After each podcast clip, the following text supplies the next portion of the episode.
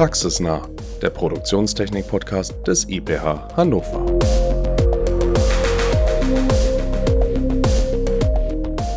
Herzlich willkommen zu einer neuen Folge unseres Podcasts Praxisnah. Schön, dass ihr heute wieder eingeschaltet habt. Mein Name ist Torben und in der heutigen Folge spreche ich mit meinem Gast Tobias Detaillier über den Einsatz von Drohnen für den Objektschutz, also beispielsweise die Verwendung von Drohnen zur Überwachung größerer Areale. Aufmerksame ZuhörerInnen werden feststellen, dass wir nicht das erste Mal über Drohnen sprechen. Man kann diese beispielsweise auch einsetzen, um Rehkitze zu retten. Nochmal kurz und knapp für euch, was Drohnen überhaupt sind. Drohnen sind unbemannte Flugobjekte, die beispielsweise von einem Fernpiloten vom Boden aus per Fernbedienung gesteuert werden können. Aber zurück zum Thema. Tobias hat 2019 das Drohnen-Startup Walkdrones gegründet. Mit diesem entwickeln er und seine Kollegen eine Drohne, die für die Objektüberwachung eingesetzt wird. Tobias leitet die technische Entwicklung bei Walkdrones und sorgt dafür, dass die neuesten wissenschaftlichen Erkenntnisse in die Produkte einfließen. Tobi, schön, dass du da bist. Ja, vielen Dank. Hallo. Dann einmal kurz zu dir. Also du bist promovierter Physiker und Spezialist für künstliche Intelligenz. Ähm, jetzt stelle ich mir die Frage, wie kommst du überhaupt zum Thema Drohnen? Wir haben in der Schule damals schon Roboterwettbewerbe gemacht, daran teilgenommen, national, international. Das heißt also, die Faszination an sich bewegenden Dingen, denen man gesagt hat, was sie tun sollen, war schon immer irgendwie da. Und dann habe ich Physik studiert, dabei hauptsächlich programmiert, das als meine Leidenschaft entdeckt. Und dann nach meiner Promotion habe ich beim Softwareentwickler angefangen in Hamburg und wir haben uns dort auf einem IoT-Meetup kennengelernt. Also Alexander, Mike und ich. Alexander kam aus dem Verteidigungsbereich, hat jahrelang Störsender verkauft gegen Sprengfallen und Drohnen. Ich hatte eine Faszination für KI und er meinte, hey, komm, lass mal Drohnenabwehr machen mit Drohnen. Und da hat es bei mir irgendwie Klick gemacht. Also da war dann die Antwort ja, let's do it. Wenn ihr euch drei dann getroffen habt, wie kam es dann zur Gründung der Firma Walkdrones? Also das klingt ja schon, dass das so ein bisschen in die Richtung geht. Ja, wir haben erstmal überlegt, okay, was wäre so der kleinste MVP, den man zeigen können muss?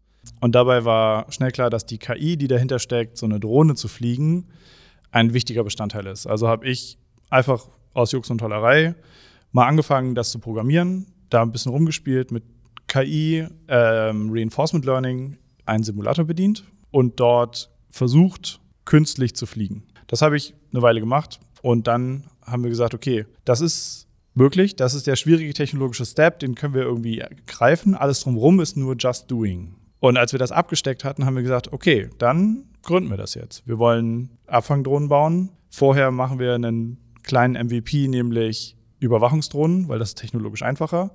Und dann kam es im September 2019 zur Gründung. Direkt so zum Thema, du meintest gerade künstlich fliegen. Äh, was kann ich mir darunter vorstellen? Wenn man jetzt an Roboter denkt, dann ist das ein sehr deterministisches Verhalten. Na, also gerade Drohnen fliegen Wegpunkte ab. Also die sind dann schon vorher festgelegt, dann fliegt die Drohne hin, hält an, dreht sich um, fliegt zur nächsten. Das ist eine sehr deterministische und sehr eckige Bewegung. Und vor allem ist sie nicht gut darin, schwierige dynamische Situationen zu meistern. Was wir eigentlich mit KI-Fliegen meinen, ist, dass man auch, wenn jetzt Sturm ist und da fällt ein Ast runter, dass die Drohne im Flug das erkennt, anhält, drüber fliegt, drunter fliegt, ausweicht, also wirklich dynamisch agieren kann und dann eben auch in dynamischen Umgebungen Aufgaben lösen kann. Dann direkt darauf aufbauend, das heißt, die Drohne, du hast ja beschrieben, die Drohne fliegt sehr, sehr statisch oder beziehungsweise würde statisch fliegen. Das heißt aber, das statische Fliegen ist schon ein automatisiertes Fliegen oder ist das auch noch ein händisches? Das ist ein automatisiertes Fliegen. Also, wenn man heutzutage Drohnen im Business-Kontext einsetzen möchte, dann gibt es da zwei Möglichkeiten. Der Jäger, der zum Beispiel Rehkitze sucht, würde die Drohne mitnehmen, auspacken und dann auf seinem Tablet Wegpunkte angeben und dann fliegt die Drohne das ab. Aber er hat jederzeit die Kontrolle darüber. Er könnte die Drohne zurückrufen und sagen, hey, komm hier, ich habe jetzt eins gefunden, land mal. Oder er steuert sie, weil er sieht, oder ist ein Baum im Weg. Dann gibt es aber eben den autonomen Einsatz, bei dem der Operator gar nicht zwingend anwesend ist oder gar nicht zwingend weiß, dass die Drohne gerade operiert. Und diesen zweiten Fall, den versuchen wir anzustreben. Und wie sieht das Ganze dann bei einer Objektüberwachung aus? Also wir wollen den Wachmann ersetzen, der Runden geht. So, wenn man jetzt aber erstmal weiß, wie Objektschutz funktioniert, nämlich da kommt meistens ein älterer Herr im Polo angefahren und fährt pro Nacht 30 Objekte an, wo er dann aussteigt, geht eine Runde und fährt weiter. Manchmal kommt er nicht, manchmal hat er keine Lust, manchmal guckt er nicht in jede Ecke Aber diesen Prozess wollen wir ersetzen. Das heißt, unser Drohnenhub würde auf dem Gelände stehen und dann einfach jede Stunde eine Runde fliegen. Zufällige Startzeitpunkte, mit Suchlicht, ohne Suchlicht, einfach präsent sein vor Ort, automatisiert. Und der Kunde selber kann dann morgens sich auf seinem Tablet die Übersicht anzeigen lassen, aha, zehn Flüge gestern Nacht, bei einem gab es eine Auffälligkeit, dann schaut er sich die Videoaufnahme davon vielleicht nochmal an. Wenn auf dieser Videoaufnahme, also schon während des Live-Betriebs, eine Person detektiert worden wäre in einem Gefahrenbereich oder in einem speziellen Sicherheitsbereich, würde unser System auch Alarm schlagen und den Inhaber eben direkt alarmieren, zusammen in der Leitstelle. Wenn es aber jetzt nur irgendwie eine Ungereimtheit war, dann taucht das einfach im Report auf und dann kann er sich das angucken oder nicht. So, das heißt, der Kunde selber weiß gar nicht, wann die Drohne genau fliegt, er kann es nur nachvollziehen. Und wie wird so ein Eindringling oder so eine Ungereimtheit dann erkannt? Also mit was für einer Sensorik muss ich so eine Drohne ausstatten, damit das überhaupt erkannt wird? Wir sind hauptsächlich Computer Vision basiert. Das heißt also, wir verwenden Kameras, die wir intelligent auswerten. Das hat den Vorteil, diese Kameras sind sehr leicht und die Computerauswertung ist sehr schwierig. Das ist aber auch gar kein Problem, weil die schwierige Auswertung können wir einfach auf dem Boden machen in unserer Basisstation. Da haben wir beliebig viel Rechenleistung.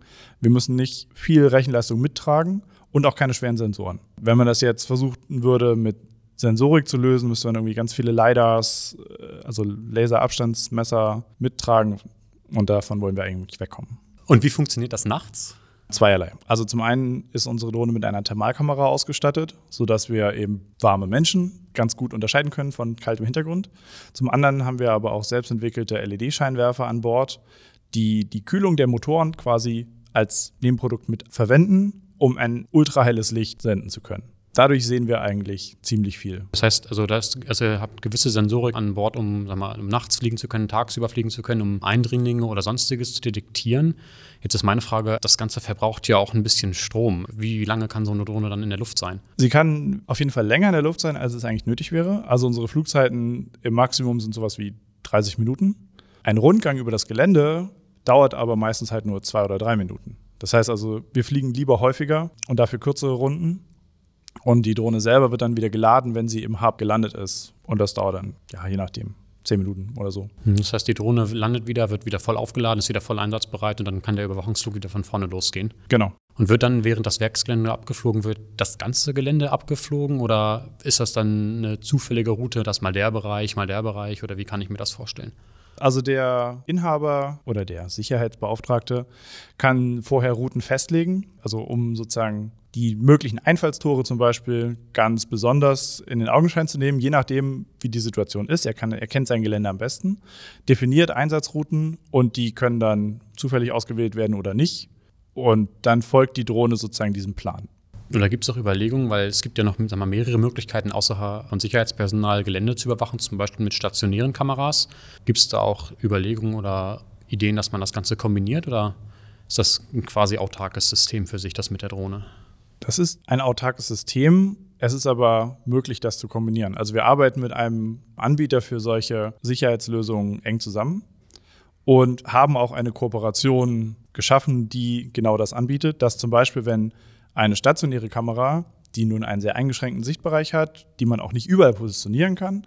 Aber wenn eine davon einen Alarm auslöst, ob es jetzt ein wirklich gefährlicher Alarm ist oder nur eine Unsicherheit, je nachdem, kann unsere Drohne auch einfach alarmiert werden. Die fliegt dann dahin, macht ein Suchmuster und wenn sie eine Person entdeckt, dann wird das halt zu einem richtigen Alarm eskaliert.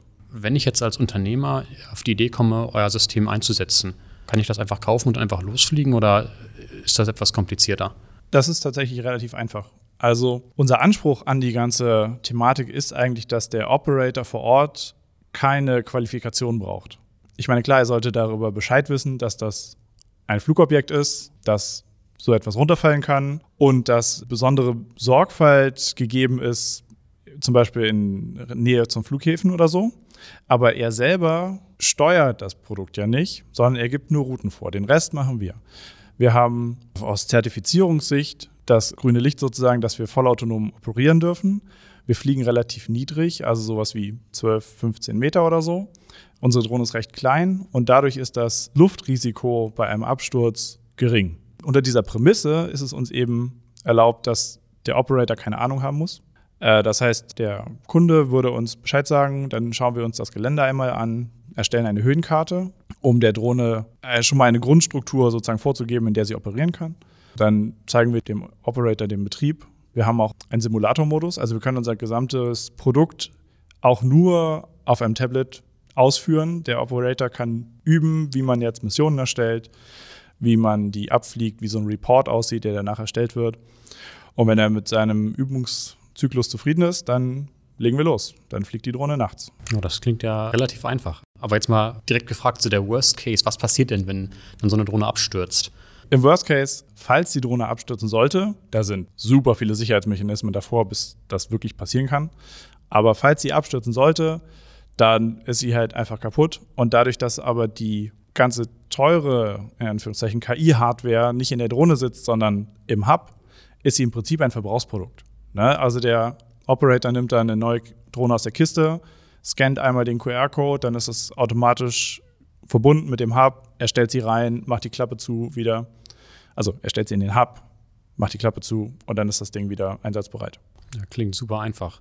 Und mal darüber hinaus gefragt, du hast jetzt immer von einer Drohne gesprochen. Kann ich das auch Ganze mit mehreren Drohnen kombinieren? Also, dass ich äh, auch mehrere Drohnen parallel über ein Werksgelände fliegen lasse? Ja, auf jeden Fall. Die Hubs lassen sich zum Beispiel stapeln. Dann können im besten Fall auch rund um die Uhr Drohnen in der Luft sein. Dazu braucht man fünf Hubs momentan. Mit steigender Batteriekapazität, die jetzt in den nächsten Jahren zu erwarten ist, wird das wahrscheinlich dann auch mit zwei Hubs möglich sein. Aber momentan braucht man so ungefähr fünf Hubs. Und dann ist jederzeit was in der Luft. Ja, spannend. Ja, Tobi, und wie sieht das aus, wenn dann Alarm ausgelöst wird? Das heißt, eure Kamera erkennt da ein unerwünschtes Objekt. Wie wird dann differenziert, wie schwerwiegend der Alarm ist? Also sei es beispielsweise einfach nur eine Katze, die übers Gelände läuft, oder ob es wirklich ein Eindringling ist, der da erkannt wird? Also da wir ja über Computer Vision Algorithmen verfügen, sind diese auch in der Lage, ein, nicht nur eine Detektion, sondern auch eine Klassifikation durchzuführen. Also wir wissen, ob es Hund oder Katze ist oder eben auch ein Mensch oder ein Auto zum Beispiel, was eigentlich da nicht sein dürfte. Und basierend darauf können wir eben die Eskalationsstufe wählen, die danach ausgelöst wird. Wenn es tatsächlich ein Mensch ist und er befindet sich an einem Ort, wo er nicht sein darf, dann wird eine Leitstelle zugeschaltet, dann guckt ein menschlicher Operator drauf, beurteilt die Lage und alarmiert dann die Polizei oder eben nicht. Dann nochmal eine ganz andere Frage darüber äh, oder darüber hinaus. Weil wenn ich so eine Drohne einsetze, die hat ja an sich eine abschreckende Wirkung, allein durch das Fliegen an sich, weil die hat ja auch eine Geräuschentwicklung. Nutzt ihr das quasi auch schon mit als kleinen Benefit oder? Klar, also die Tatvermeidungswirkung einfach dadurch, dass da ein System operiert, was offensichtlich nicht nur passiv ist, schätzen wir als sehr hoch ein und die wird uns auch aus den Sicherheitskreisen so bestätigt. Zusätzlich dazu, dass sie eben laut ist, ist sie ja auch hell. Also das ist echt taghell, wenn du unter dem Ding stehst. Und da wird kein Einbrecher das Gefühl haben, dass er hier unbeobachtet irgendwo was mitnehmen kann. Wenn wir zum Beispiel eine Person erkennen auf dem Gelände, die ist da, wo sie nicht sein soll, wir haben die Leitstelle alarmiert, die Leitstelle hat die Polizei alarmiert, dann fliegen wir nicht einfach nach Hause und gut ist, sondern unsere Drohne heftet sich an diese Person dran und bleibt genau über ihr stehen und fängt an, den Scheinwerfer wie ein Stroboskop an auszuschalten. So wirklich so, hallo Alarm. Selbst wenn die Person dann anfängt wegzulaufen und versteckt sich irgendwo auf dem Gelände, was bei sehr großen Geländen eine relevante Taktik ist. Ne? Verkriegst dich einfach in einen Container, kommst morgen Abend raus, gut ist. Das wird nicht funktionieren. Die Drohne bleibt dann über dieser Position, wo die Person zuletzt erkannt wurde. Und wenn die Polizei durch die Vordereinfahrt reinfährt, sieht sie sofort, aha, da hinten ist was los. Und dann geht es direkt zur Verhaftung. Ja, sagen, die kann dann ja direkt dahin fliegen, wo die Drohne ist. Die einzige Frage, die ich mir jetzt stelle, ist, bleibt die Drohne dann bei dem Eindringling? Also ist es dann die quasi die halbe Stunde, von der du vorhin gesprochen hast? Ja, genau. Also da würden wir dann die Batteriekapazität maximal ausreizen. Ich meine, klar, wenn die Batterie zur Neige geht, kehren wir zurück. Wir wollen jetzt der Person nicht auf den Kopf fallen, auch wenn es ein Einbrecher ist. Aber die typische Reaktionszeit der Polizei beträgt so zwölf Minuten ungefähr. Das heißt, das ist immer innerhalb unseres Einsatzrahmens, dass die Polizei dann noch rechtzeitig da ist. Und wenn der Kunde zwei Hubs erworben hat, dann kann auch eine andere Drohne übernehmen. Sehr gute Idee. In einem normalen Patrouillenflug, wie sieht das dann aus, wenn ihr euch beispielsweise an einer Grenze von einem Gelände bewegt und die Überwachung dann regelt? Ich darf ja im Endeffekt nur das Privatgelände überwachen, oder? Genau, in diesem Fall sogar umgekehrt, du darfst nur das Industriegelände überwachen und das Privatgelände darf nicht gefilmt werden. Da ist die DSGVO sehr klar und deutlich. Wir dürfen kein Privatgelände filmen, wir dürfen den Gehweg nicht filmen oder Privatpersonen oder so. Und da haben wir uns eine ganz lustige, smarte Sache ausgedacht und zwar unser Videobild hat eine GPS-Schätzung. Das heißt also, wir wissen, welche Bereiche auf dem Video haben welche GPS-Position. Das gleichen wir ab mit unserer vorher eingespeicherten Karte des Geländes. Was gehört zu unserem Gelände, was gehört nicht zu unserem Gelände. Und dann verrauschen wir die Videobereiche, die gerade sichtbar sind, die nicht mehr zum Gelände gehören, und zwar live. Also bevor das überhaupt aufgezeichnet wird. Und dadurch sind in unseren Aufnahmen später niemals Geländebereiche außerhalb des Kundengeländes zu sehen. Und dadurch sind wir eben DSGVO-konform und müssen uns auch nicht einschränken, was unser Flugverhalten angeht. Weil das ist sehr praktisch für uns. Ne, sonst müsste man sehr gut gucken, okay, bei welchem Kamerawinkel kann ich die Drohne wie nah an den Zaun fliegen oder so. Und das ist alles nicht nötig, weil wir uns diesen Algorithmus ausgedacht haben. Hat auch den Vorteil, wenn der Kunde nicht möchte, dass ein ganz bestimmter Bereich seines Geländes auf Videoaufnahmen zu sehen ist, kann er auch diesen Bereich einfach definieren als, okay, alles, was da drin ist, wird geblurrt. Ob das jetzt ein neuer Porsche ist oder nicht, kann er ja selber entscheiden. Und es kann der Kunde mit eurem System dann selbst machen oder stellt ihr dem was vorher ein? Der Kunde selber kann auf der Karte, die wir ihm geben, zum einen seine Routen planen, aber zum anderen auch festlegen, welche Bereiche geblurrt werden sollen, also wirklich auf einer GPS-Karte mit Polygonen einzeichnen und unsere Software rechnet das dann automatisch um auf den Live-Video-Feed. Etwas anderes Thema oder über diese Objektüberwachung hinaus. Plant ihr auch weitere Anwendungsfelder? Ja, durchaus. Tatsächlich ist die Rekits-Auffindung, über die ihr letztes Mal berichtet habt, auf unserer Agenda. Wir sind ganz gut vernetzt, was das Agrarbusiness angeht. Und wir könnten uns durchaus vorstellen, einen Hub einfach zum Beispiel auf dem Mähdrescher zu installieren. Und wenn der Bauer morgens ans Feld kommt, kann die Drohne schon automatisch losfliegen und vor ihm den Weg scannen. Ne, wenn sie eine, ein Rehkitz entdeckt, bleibt sie darüber stehen, alarmiert den Bauern und dann kann sich darum gekümmert werden. So, also solche Anwendungsfälle sind durchaus möglich. Die Drohne selber ist ja relativ klein und leicht. Wie groß ist die? Was kann ich mir vorstellen? Ja, unsere Drohne wiegt so ungefähr 1,5 Kilo, hat einen Durchmesser von 45 Zentimeter, so von Motor zu Motor. So ein bisschen wie eine große DJI. Aber ja, tragbar, mobil. Der Hub selber, den wir auf den Hof stellen, hat Europalettenmaß, also genau 80, 120 Zentimeter. Wiegt 40 Kilo, kann man gut zu zweit rumtragen. Der wird einfach mit Strom versorgt. Genau, der braucht nur Strom und ein LAN-Kabel. Wenn kein LAN-Kabel vor Ort, dann können wir auch über LTE operieren, wobei dann die Video-Streaming-Qualität nicht ganz so gut ist.